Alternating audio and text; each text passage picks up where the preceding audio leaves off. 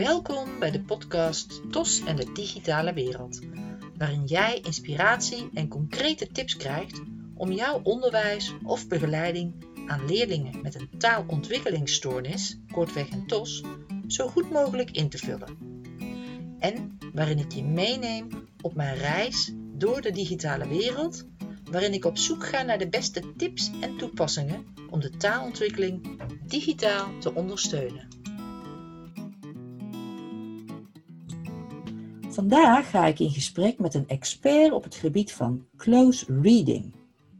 Close reading is een aanpak voor begrijpend lezen en ik ben vandaag vooral benieuwd naar hoe je close reading inzet bij zwakke lezers en in het bijzonder bij TOS-leerlingen. Maar ik ben ook benieuwd naar manieren om de digitale wereld te gebruiken bij close reading lessen.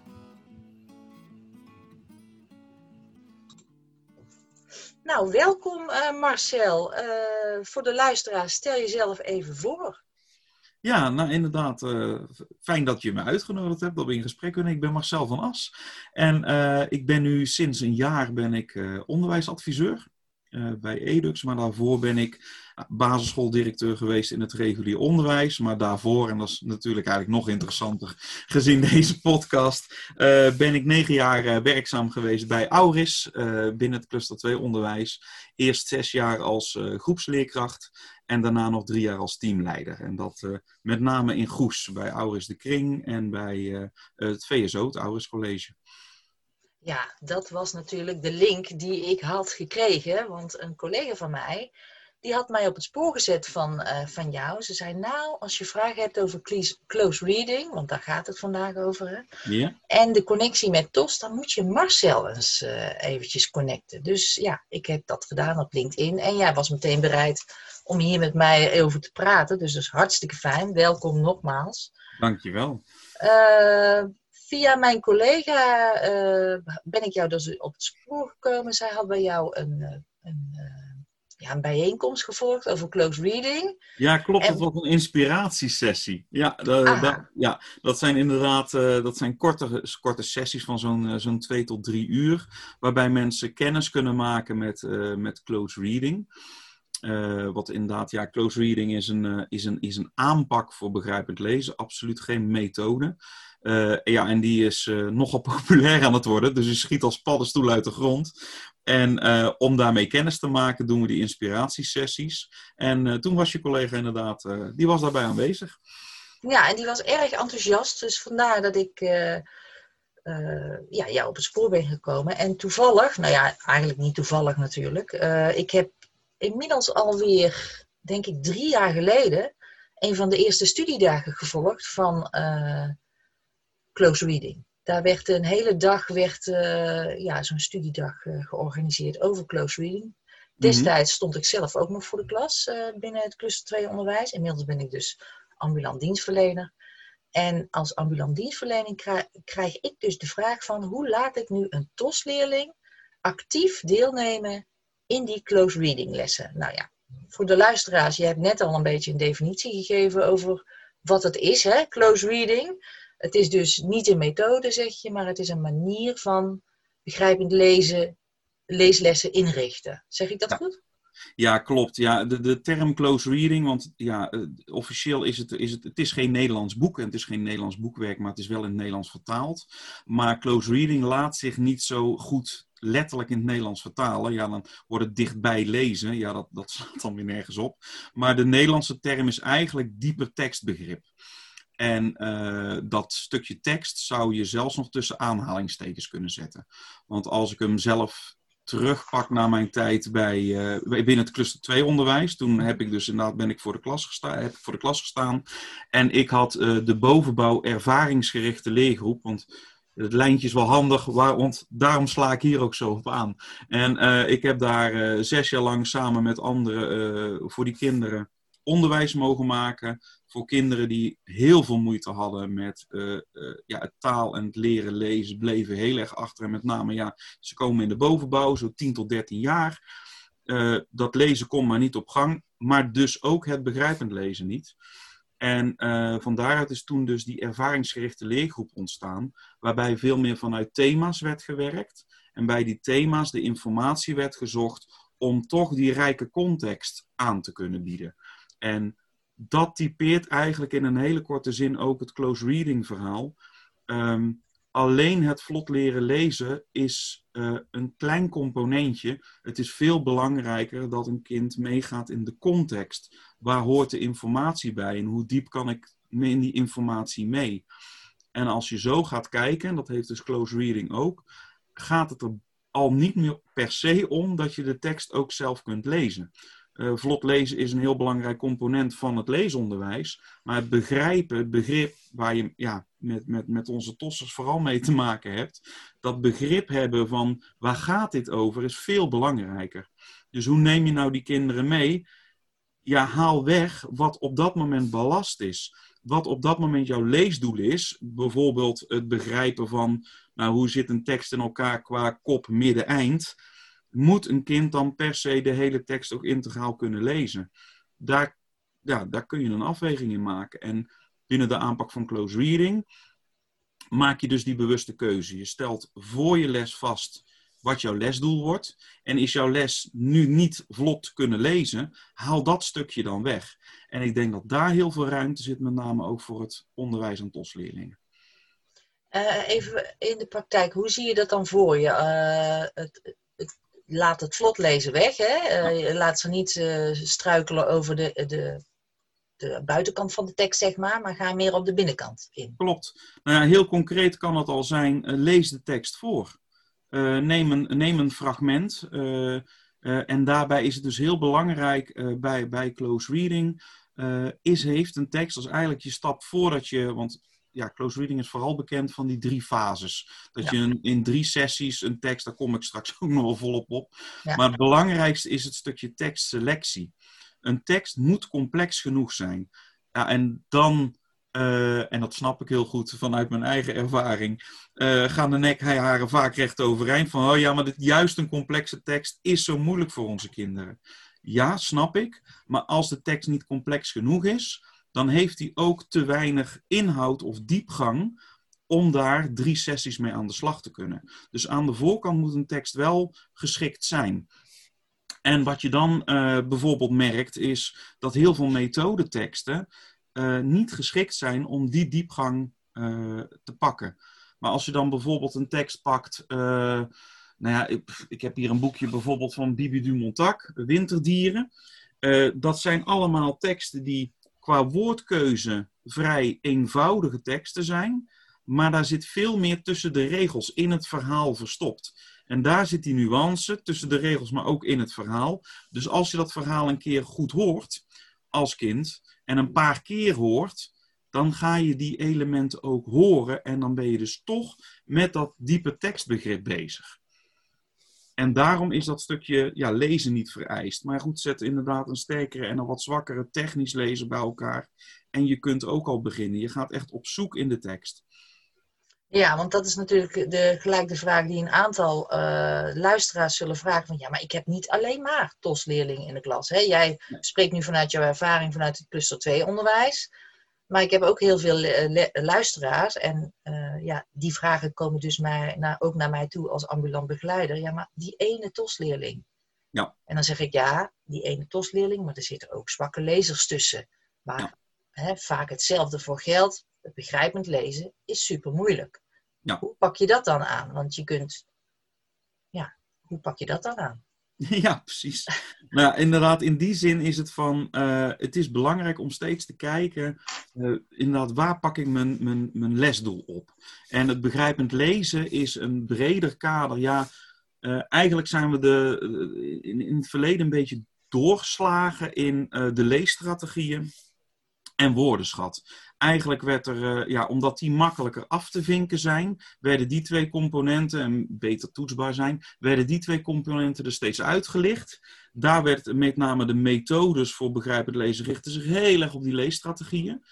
En uh, woordenschat werd daarin ook belangrijk. Uh, en dat werd ook uitgelicht, omdat dat goed toetsbaar is. Maar begrijpend lezen is complexer dan dat. Inderdaad, het vlot lezen is een onderdeel daarvan.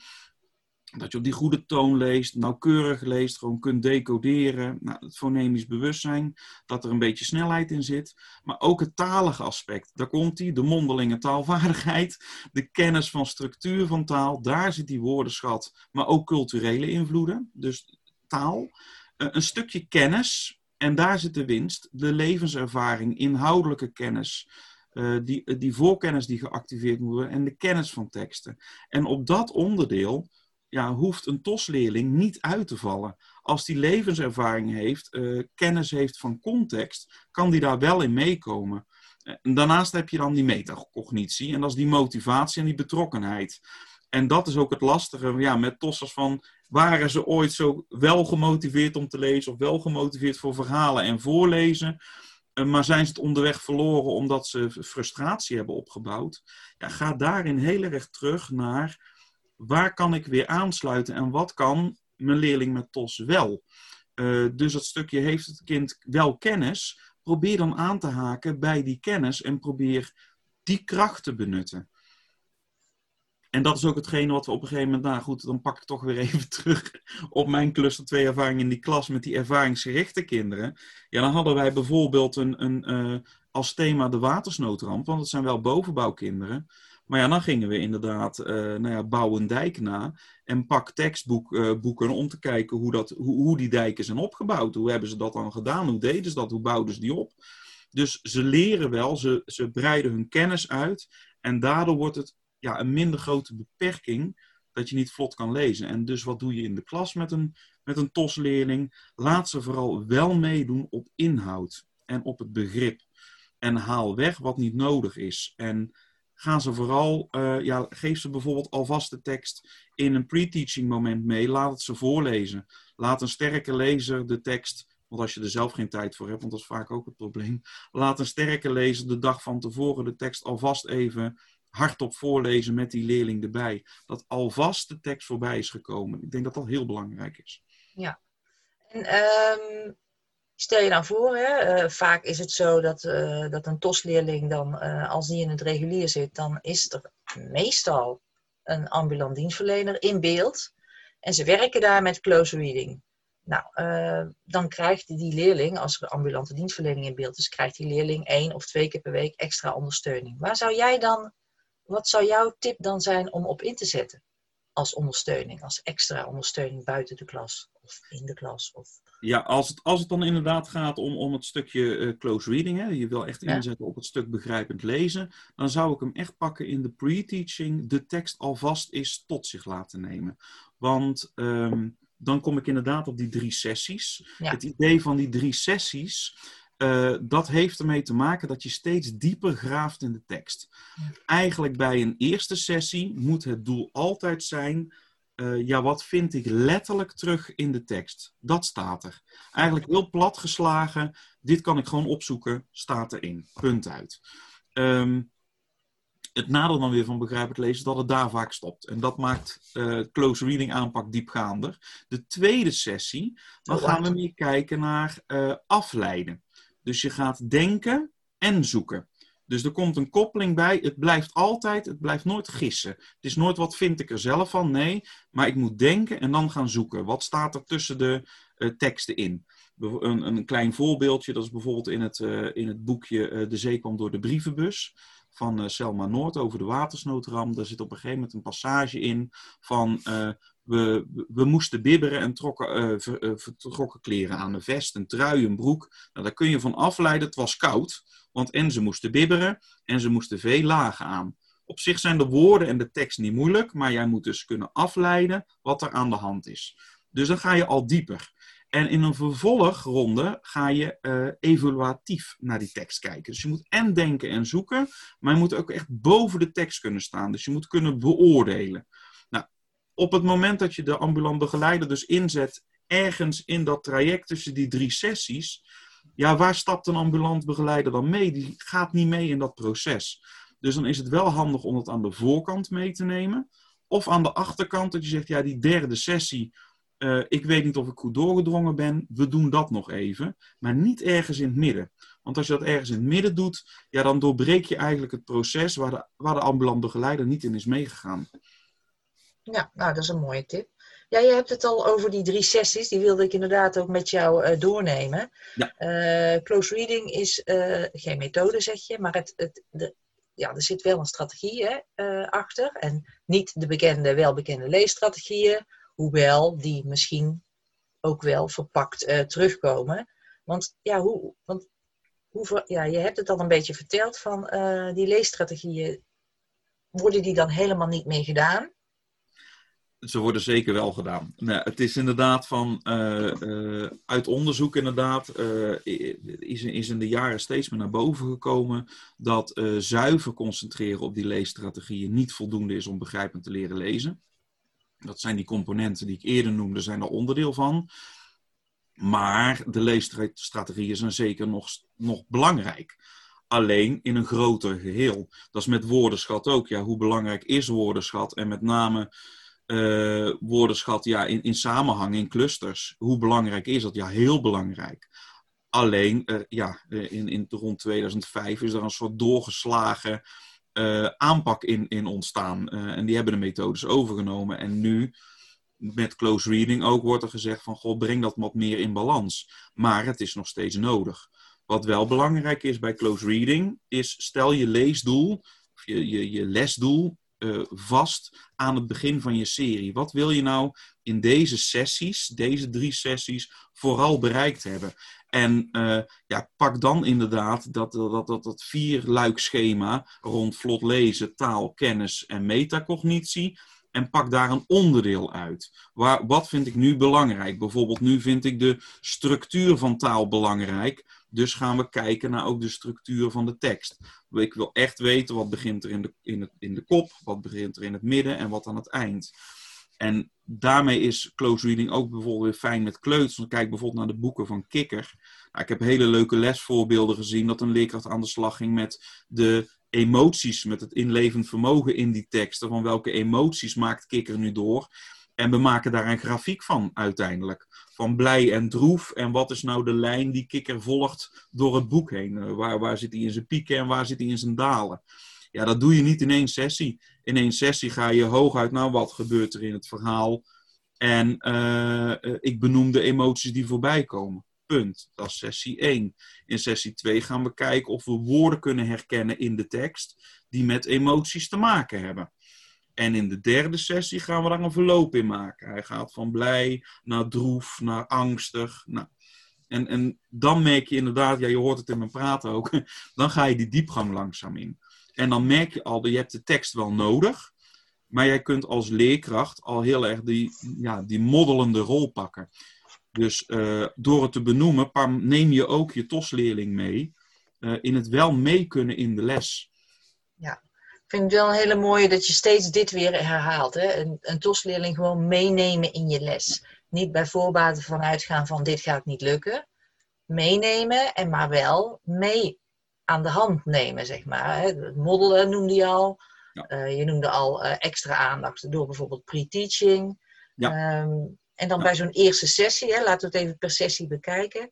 Die eerste sessie, die noemde je net, ja, het is een beetje je leest het boek voor bij jongere kinderen, je leest het prentenboek voor bij oudere kinderen, kun je de rijkere tekst uh, laten lezen. Uh, ga je dan bijvoorbeeld ook inzet, extra inzetten op dat stukje, ja, welke moeilijke woorden zitten hier nu in en kennen we alle signaalwoorden bijvoorbeeld uit deze tekst? Ja, wat, wat inderdaad belangrijk is, zeker bij die eerste sessie, is dat je de tekst als geheel blijft benaderen. Um, we hebben allemaal geleerd uh, inmiddels dat het met een merkstift het aanvallen van een tekst dat het heel nuttig kan zijn. Uh, dat onderschrijf ik absoluut, maar niet te vroeg. Want als je te vroeg het geheel van de tekst loslaat, dan is het ook moeilijker om tot goed tekstbegrip te komen. Dus zeker bij die eerste sessie, hou de tekst nog als geheel. Tuurlijk kun je alvast eens zeggen van, goh, we komen een moeilijk woord tegen, of kom je een moeilijk woord tegen, zet er een streepje onder, of schrijf het apart op, of ja. Maar zeker in die eerste sessie blijf je concentreren op die tekst als geheel. Uh, want wat je inderdaad ook merkt, is dat er kinderen zijn die hebben een merkstift uh, gekregen, zo'n gele marker. En die vallen in één keer zo'n tekst aan en alles wat niet gemarkeerd is, of je ziet de valkuil, ze gaan alles markeren. Dan merk je dus, dan hebben ze eigenlijk het overzicht over die hele tekst nog niet onder controle, want ze kunnen nog geen onderscheid maken. Dan heb je ze eigenlijk te vroeg zo'n stift gegeven.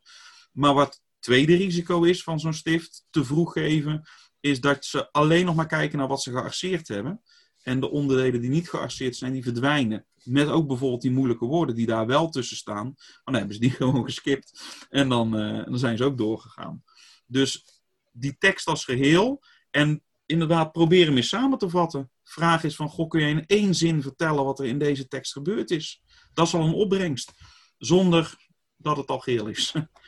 Ja, ja, ja, ja. Dus die eerste sessie zeg je, die tekst moet centraal staan. Het prentenboek of de, last, of de, de rijke tekst, hè, zoals je noemde. Ehm, dit is natuurlijk podcast TOS en de digitale wereld. Heb jij, uh, heb jij daar ook tips voor zo'n eerste sessie om, iets, uh, om een digitale tool daarbij te gebruiken, waardoor je het nog meer visualiseert, bijvoorbeeld, voor TOS-leerlingen? Uh, ja, wat, wat ik sowieso ook vaak, vaak zie, is dat er heel veel met uh, schema-tools gewerkt wordt. En dan kun je al heel simpel zien van je kunt de schema-tools vanuit een Word kun je al gebruiken. Uh, van van dingen in een tabel of in een grafiek vormgeven. Het structuur bieden in, in een tekst. ja, tuurlijk heb je ook de programma's als een Koetswaal en dergelijke, waar je ook heel veel in kunt doen. Um, moet ik wel zeggen dat uh, bij close reading je nog heel veel op het lekkere uitgeprinte papier terugziet. Dus tools zijn wel handig. Uh, maar dat moet ook wel bij de, bij, bij de leerling passen in die zin. Hè? Van, van kan de tosser, ja, wordt het niet een doel aan zich. Nee, uh, ja. dat, dat is wel belangrijk om daarin mee te nemen. Maar ik merk wel, omdat het moddelen heel belangrijk is, is alles wat je op je digibord erbij kunt pakken, is heel fijn.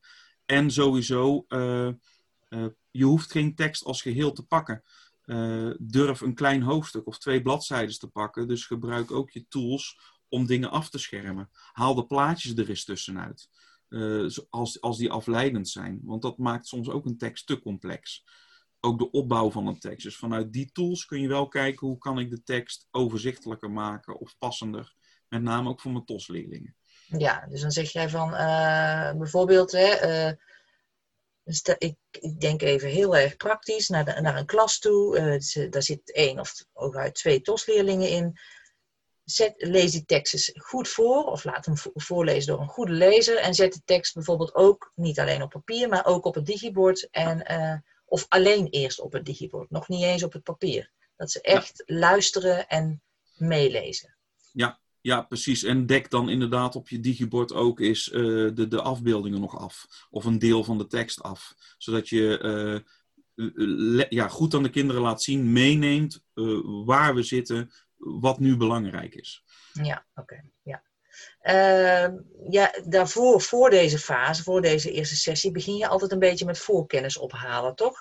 Lees ik altijd in alles. Ik heb het boek ook gelezen van Close Reading natuurlijk. Mm -hmm. Heb je daar nog uh, voorbeelden voor uh, dat je zegt van nou, dit zou dan wel heel erg passen bij zwakke lezers? Want ja, woordenschat is toch wel een dingetje. Dat ja. is vaak niet al te, die is niet, vaak niet altijd al te groot. Ja. Woordenschat. Nee, wat, wat inderdaad sowieso belangrijk is, is dat je zorgt ook weer dat de voorkennis die je ophaalt, passend is bij uh, je leesdoel wat je centraal wil gaan stellen. Dus wil je het inderdaad, stel je wil het wel over verwijswoorden gaan hebben, heb het dan ook echt in je voorkennis ophalen over verwijswoorden. En ga dan niet per se woordenschat ophalen. Maar is jouw leesdoel uh, inderdaad meer gericht op, nou, ik noem maar even kikker en de emoties? Ja, zet dan even een, een, een woordweb of een uh, woordwolk op het bord met de emoties er nog eens in. Dus weet goed van tevoren wat wil ik in mijn sessies gaan bereiken. Wat is mijn overkoepelende lees-lesdoel? En haal die voorkennis op. Want uh, zeker omdat begrijpelijk lezen zo complex is, uh, ja, kun je heel veel afslagen nemen. Vermijd die afslagen, met name ook voor je tossers. Probeer echt de focus te leggen op waar gaan we ons deze serie sessies op focussen. En haal die voorkennis op. Ja, want je krijgt uh, anders heel vaak van, nou, het is een hele leuke les, maar voordat je aan de tekst toe bent, ben je ze eigenlijk alweer kwijt. Ja, en bijvoorbeeld ook, nou ja goed, ik heb ik had net het boekje van Winterdier er ook al even bij. Uh, ja, op het moment dat jij een begrijpend leesles daarmee gaat doen, ja, ga dan niet uh, denken van, goh, noem eens even 20 pooldieren op. Ja, als dat niet nuttig is voor jouw lesdoel, nee, ja, gaat het bijvoorbeeld over een, over een os ja, haal er dan alleen bij van, goh, wat, wat is nou ook alweer een os? Uh, en up, zet, zet inderdaad op, uh, een koestier lijkt erop, horens. Uh, dus focus echt op ja, wat centraal staat in de les. Nogmaals, gooi de ballast overboord. ja, ja, nou helder. Ehm, ik heb ook een artikel gevonden en dan gaan we even over naar, want we hebben nu steeds over die eerste sessie. Hè? En er zijn mhm. drie sessies, drie lessen ook eigenlijk. Um, die tweede sessie, uh, zei jij daar straks, de, als je die een beetje kunt uh, omschrijven, dan is dat een soort samenvatten van de tekst en uh, meer de, ja, de tekstopbouw bekijken. Ja, eigenlijk inderdaad bij sessie 1 dan richt je je op ja, de algemene begripsvragen. Dus je houdt hem algemeen. En bij de tweede sessie ga je naar belangrijke details kijken. Dan komen die vragen over de woordenschat en dan ga je kijken naar de tekststructuur. Dus dan ga je, ja, dan begin je hem een beetje te fileren. Dan haal je er, de, elementen uit waar jij je op wil gaan focussen. Waarvan je denkt van, goh, uh, ja, uh, dit, dit verhoudt zich weer wederom tot mijn leesdoel en dan hebben ze dit nodig. Bijvoorbeeld bij woordenschat inderdaad ga je dan kijken, niet alleen naar moeilijke woorden, maar vooral zijn deze woorden toepasbaar op waar ik naartoe wil, uh, mijn derde sessie. Want ook als je hem voorbereidt, je bereidt, ze, je bereidt in één keer een hele serie voor. Anders weet je niet welke grote boog je moet trekken over je lessen. En bij die, uh, ja, bij die eerste sessie richt je dus op het algemene beeld. Bij de tweede sessie haal je de details eruit die je nodig gaat hebben bij je derde sessie. Nou ja. Ja, ja. ja. Ik, ik, las ook een artikel dat uh, close reading, uh, dat er bij Kentalis een aantal scholen bezig zijn met close reading implementatie, echt in de school.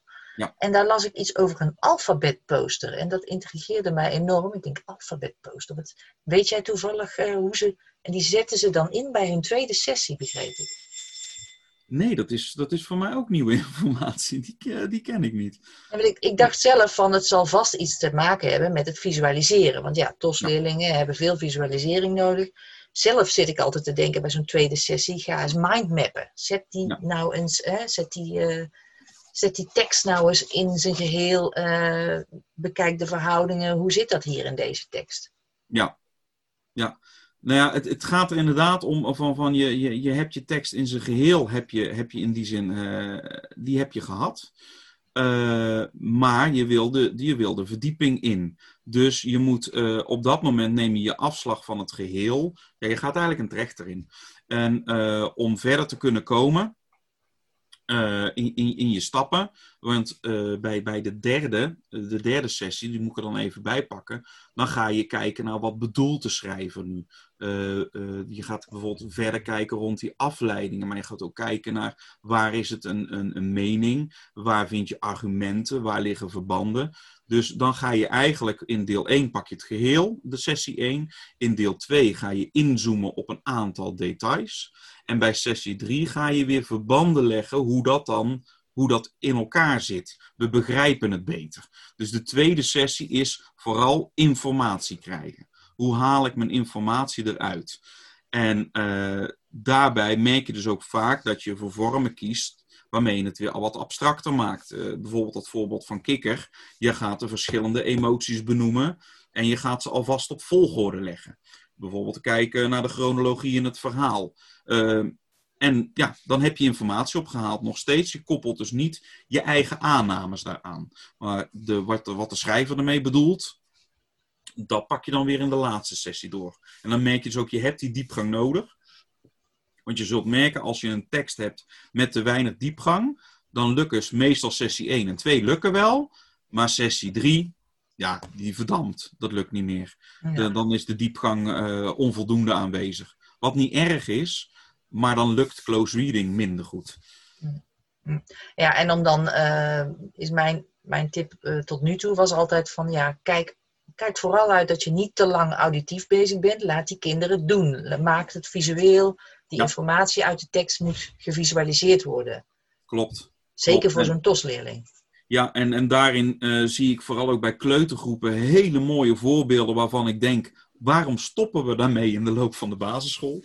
Uh, bijvoorbeeld inderdaad een, een, een leerkracht die, uh, die met hoepels werkt. En uh, begin, midden, eind van het verhaal in de hoepels plaatjes van, van het verhaal legt. Ja, er komt geen woord, geschreven woord aan te pas. Maar op tekstbegrip is het een hele diepe, mooie mooie hand visualiseert het op een hele fijne, prettige manier. Dat kun je op, op hogere leeftijd met kinderen ook makkelijk zo blijven doen. Dat wordt niet kinderachtig, nee, het wordt visueel. En dat werkt voor kinderen met TOS, maar dat werkt voor andere kinderen net zo goed. Dus uh, dat is geen aanpassing die je hoeft te doen naar TOS. Dat is uh, een goede handreiking naar alle kinderen. Ja, ja. En uh, voordat we uh, te lang over de tweede sessie blijven, want het gaat vooral ook, nou ja, vooral ook, het is ook heel belangrijk om zo'n derde sessie eraan toe te voegen. Hè? Uh, daar ga je echt doorpraten over zo'n tekst. Wat had die schrijver bedoeld? Wat, wat, wat voor onderliggende bedoeling zit er in deze tekst? En daar vind ik het zo lastig worden.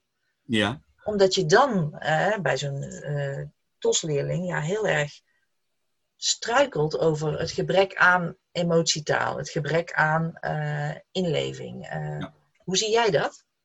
Nou, inderdaad, daar, daar merk je gewoon dat dat worden de meest complexe uh, vragen ook van een kind gesteld. En daarbij, op het moment dat je merkt dat het te moeizaam is, laat die kinderen niet afhaken, maar verval terug in moddelen.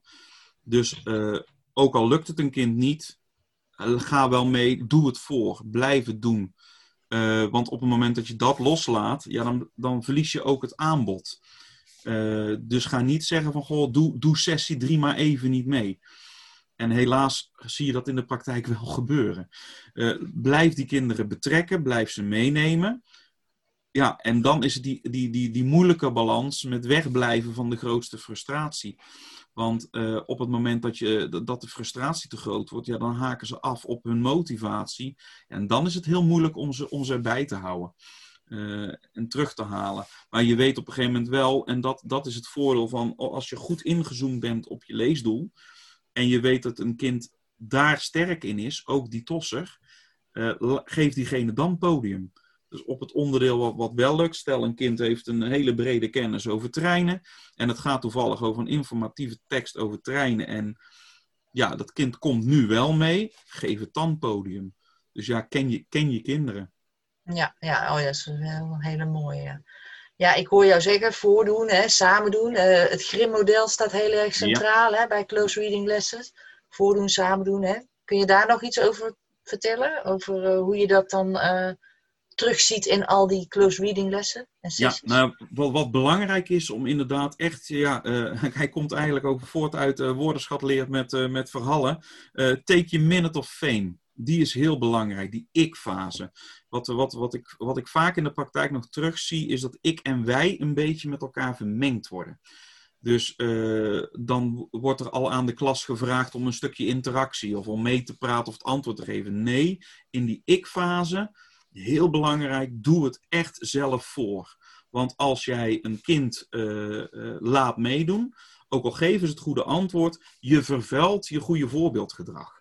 Dus doe het eerst ik, echt zelf. En het kan je altijd helpen om in die taal echt uh, te formuleren. Ik doe nu dit, vervolgens doe ik dat. En daarna maak je duidelijk de schakel naar wij. Nu gaan wij het even samen doen. En blijf het dan ook meedoen. Want daarin is er weer het risico om bij de wij-fase de kinderen aan het werk te zetten. Nee, we gaan het samen doen. Dus we kijken er ook samen naar. En dan doet de juf of de meester doet ook echt nog wat. En uh, dus probeer die schotten heel duidelijk en strak te houden. Zeker bij begrijpend lezen. Omdat het al ja, die complexe vaardigheid is en je in een tekst alle afslagen kunt nemen. Uh, ben er dan ook trouw in om te zeggen van stel je hebt een, een les over die emoties en je komt een verwijswoord tegen, benoem die dan even niet, want het gaat om die emoties. Dus dat je ook echt durft te zeggen en in je moddelen durft strak te blijven uh, in, ja, in je eigen regime, om het maar zo te zeggen. Ja, eigenlijk een beetje een, uh, ja, een, een, uh, een shout-out naar het ouderwetse lesgeven. Zo van, neem je rol eerst. Ja. Ja, neem echt je rol. Zeker omdat je, uh, als je je rol van tevoren goed pakt, je minute of fame, om het maar zo te noemen, dan uh, voelen de kinderen ook echt aan waar ze die les op gaan focussen. Omdat dat begrijpend lezen zo complex is. Ja, ja, ja. Ja, mooi. Um, ja, ik heb het boek, nogmaals, ik heb het boek dus gelezen. Daar stond eigenlijk maar een heel klein beetje in over zwakke lezers. Er stond in, uh, doe iets met woordkaartjes, doe iets met uh, taalmaatjes. Maar jij hebt nu al veel meer tips gegeven. Uh, heel fijn, denk ik, voor alle luisteraars. Um, nou, je geeft mooie tips. gezien de tijd denk ik dat het goed is om alvast een beetje te gaan samenvatten voor de luisteraars. Als jij nu een samenvatting zou moeten geven van ons gesprek. Van, en mijn, mijn hoofdvraag was eigenlijk van hoe laat ik een TOS-leerling actief deelnemen aan die close reading lessen? Wat ja. zou jouw samenvatting dan hier zijn? Nou, mijn samenvatting zou dan inderdaad vooral zijn: blijf ze meenemen. Dus sowieso hou ze bij de les. En uh, uh, zorg ervoor dat als jij jouw drie sessies geeft, dat ze er ook alle drie die sessies zijn. Zet je ondersteuning vooral in aan de voor- en achterkant. Dus noem het even. Uh, zet bijvoorbeeld, heb je een ambulant begeleider, zet die op sessie 0, de pre-teaching. Of uh, nou, noem het even sessie 4, verzin ik even te plekken. Uh, dat op het moment dat je merkt van, goh, ja, de leerling heeft zijn motivatie, maar daar wil ik nog even op inzoomen met de ambulant begeleider. Doe het dan daar, maar niet tussen de sessies in. Daarnaast ja, zul je merken van, neem ballast weg die onnodig is voor jouw lesdoel op dat moment. Dus is het vlot lezen of is de woordenschat op dat moment niet hetgene waar jij op wil focussen? Leg daar dan ook niet de focus op en haal die uh, ja, belemmerende factor op dat moment even weg voor jouw TOS-leerling. En uh, ja, daarnaast um, zet vooral in op die rijke context. Dus het is context leren. Dat is voor uh, met name de TOS-leerlingen zo belangrijk dat ze leren hoe ze het moeten plaatsen, waar ze het aan moeten koppelen. Want daar hebben ze de meeste moeite mee, dus ben daar expliciet in. Mhm. En hoe zie jij de, uh, de ruimte voor uh, het visualiseren van een TOS-leerling? Als je nu op het einde kijkt, je hebt drie sessies gehad, zo'n kind zit helemaal in zo'n tekst en je wil daar een soort eindproduct aan koppelen. Uh, wordt dat ook uh, gedaan, waardoor het dan nog ja. dieper uh, gaat zitten bij zo'n leerling?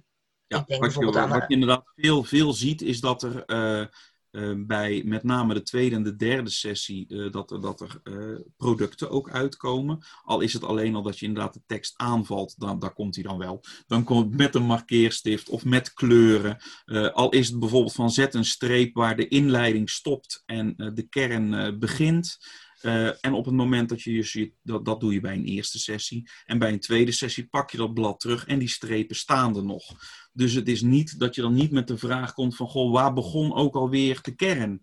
Ja, dat is, dat is, dat funest voor een kind met TOS, want dan begin je weer opnieuw. Nee, je wil verder kunnen en dan zie je die streep staat er al. En dat is bijvoorbeeld ook zo met... Uh, stel, je doet uh, wat ik eerder voorstel, hè, met die hoepels van uh, kop, midden, eind. Dat, maak daar aan het eind van je les even een foto van. Print die foto of projecteer hem op je digibord. Dat je even laat zien, dat was het. Weet het nog, dan gaan we daar nu op verder. Wat je ook bijvoorbeeld met een woordveld goed kunt doen, is van um, de eerste sessie vul je met zwart uh, vul je het, het woordweb. En bij de tweede sessie vul je het aan, maar doe je er een andere kleur bij. Maar ga je verder met wat er al was. Dus vooral zet je stappen niet opnieuw. Hier waren we en we gaan verder. We nemen het mee. En dat kun je goed doen met visualisaties. En dat kan ook inderdaad nou, met die kikker-emoties, met zo'n grafiek die je ophangt. Uh, of een tabel, hoe vaak iets gebeurt of voorkomt. Uh, op die manier kun je dingen visueel maken. En laat ze vooral, ja, maak ze blijvend. Dus hang ze op uh, en breid uit. Want dan kom je tot betere diepgang. Ja, ja, ja. En is er, ik zat zelf altijd dan heel creatief te denken van, is er dan op het einde bijvoorbeeld van, maak een poster met de belangrijkste gedachten van de schrijver, of gebruik daar een mooie tool voor. Dat soort dingen. Is daar ook ruimte voor? Denk jij? Ja, dat is het grote voordeel bij close reading. Omdat het geen methode is, het is een aanpak. Dus je mag het zo gek maken als dat je zelf wil. De kritiek die er dus daar ook wel eens op is, is van ja, maar dan moet de leerkracht toch heel veel gaan doen en zelf gaan verzinnen. Ja, dat is zo. Maar aan de andere kant geeft het je dus wel ruimte om zo ver te gaan als dat je zelf wil. En ook jij bent ja, de professional, de, de, degene die jouw groep het best kent. Dus jij weet ook waar ze meer oefening in nodig hebben.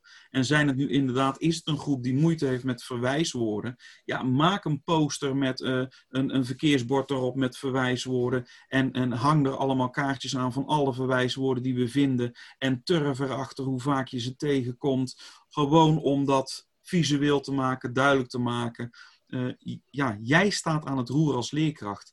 En ik denk dat zeker met, ja, uh, in het onderwijs, het inclusieve onderwijs, want dan trek ik hem nog breder, kan dat ook heel waardevol zijn. Want uh, ja, ik heb samen met een collega een artikel geschreven, begrijpend lezen is geen vak. Mm-hmm. En daar sta ik ook nog steeds helemaal achter. Begrijpend lezen is een integratieve vaardigheid, die ook nog eens heel complex is, waar heel veel uit te halen valt.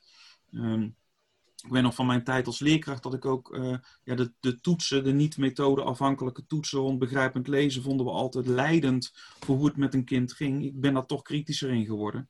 Want wat toetsen ze en hoe toetsen ze het? Maar het, de wereld kunnen begrijpen uh, is wel heel erg belangrijk. En uh, zelf heb ik tijdens mijn opleiding pedagogiek me verdiept in Paolo Freire die uh, vrij vertaald heeft gezegd: laten we de kinderen niet leren om het woord te lezen, maar om de wereld te lezen. En dat is voor mij nog steeds wel een belangrijk motto. Dat vind ik wel een hele mooie om ook mee af te sluiten.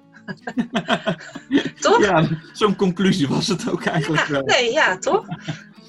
Hey uh, Marcel, ik uh, dank jou hartelijk voor uh, jouw bevlogen verhaal over close reading in combinatie met zwakke lezers en dan nog specifieker de TOS-leerling ik snap nu waarom mijn collega zo uh, enthousiast was over jouw verhaal.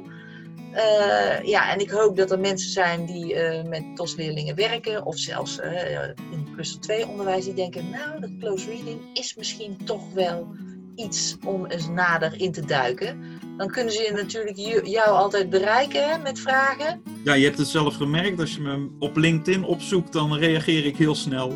Maar ja. uh, daarnaast uh, ben ik ook heel goed te vinden op uh, de website van bijvoorbeeld Edux. Komt helemaal goed. Ik, ja. jij bent de, ja, ik, zal, ik maak bij deze podcast altijd een korte blog op mijn website. En daar zal ik de links in zetten naar jouw LinkedIn. Met jouw goedkeuren en naar en naar de andere mailadressen die je nog wilt toevoegen. Ja, dat is goed. Dat mag gewoon op uh, het e-mailadres wat je van me hebt. Oké, okay, nou hartstikke bedankt nogmaals. En uh, ja, het is uh, bijna kerst, dus ik wens jou een hele fijne kerstvakantie. Ja, jou en, wie weet nog een keer tot ziens in real life, want dit was natuurlijk online. Ja, ja, lijkt me hartstikke leuk. Ik vond het heel leuk om aan mee te werken. Dus. Ja, en ik vond het ook een heel, uh, ja, ik heb er heel veel tips en ideeën uitgehaald, dus hartstikke fijn. Ja, ja was het inderdaad wat je ervan hoopte? Ja. oh, gelukkig. Nou, dat ben ik nou, blij In ieder geval dankjewel, dan sluit ik hem bij deze af. Is goed. Nou, bedankt. Tot ziens. Tot ziens. Superleuk dat je weer luisterde naar een aflevering van mijn podcast TOS en de digitale wereld. Wist je dat je heel simpel een review kunt achterlaten om te laten weten wat je van deze podcast vond? Het is heel eenvoudig. Ga naar de podcast-app waarmee je deze podcast luistert en klik op review. Alvast hartstikke bedankt. Ben je door deze podcast enthousiast geworden en wil je zelf ook een keer te gast zijn? Of heb je tips voor nieuwe gasten die ik zeker een keer moet uitnodigen? Ga dan naar mijn website digitaalspeciaal.nl slash podcast en laat een berichtje achter in mijn mailbox. Vond je deze podcast nu interessant en ken je iemand die meer wil weten over TOS of baat zou hebben bij het beluisteren van deze podcast? Dan zou ik het echt enorm waarderen als je met jouw volgers of onder je collega's deze podcast even deelt. Als je via Spotify luistert, dan kan dat heel eenvoudig door als je in de Spotify-app bent, naar de drie puntjes te gaan en dan te klikken op delen. Wil je nou direct inspiratie over TOS, taalontwikkeling en de digitale wereld? Elke dag deel ik via mijn Instagram-account en mijn Facebook-account interessante en inspirerende links over TOS, taalontwikkeling en de digitale wereld. Ga hiervoor naar instagram.com slash digitaalspeciaal of ga naar mijn Facebook-account facebook.com slash. Ik vind het ook superleuk als je laat weten wat voor les of inzicht je uit deze podcast hebt gehaald. Dus stuur ook zeker even een berichtje via Instagram of Facebook. Nogmaals super bedankt voor het luisteren en heel graag tot de volgende keer.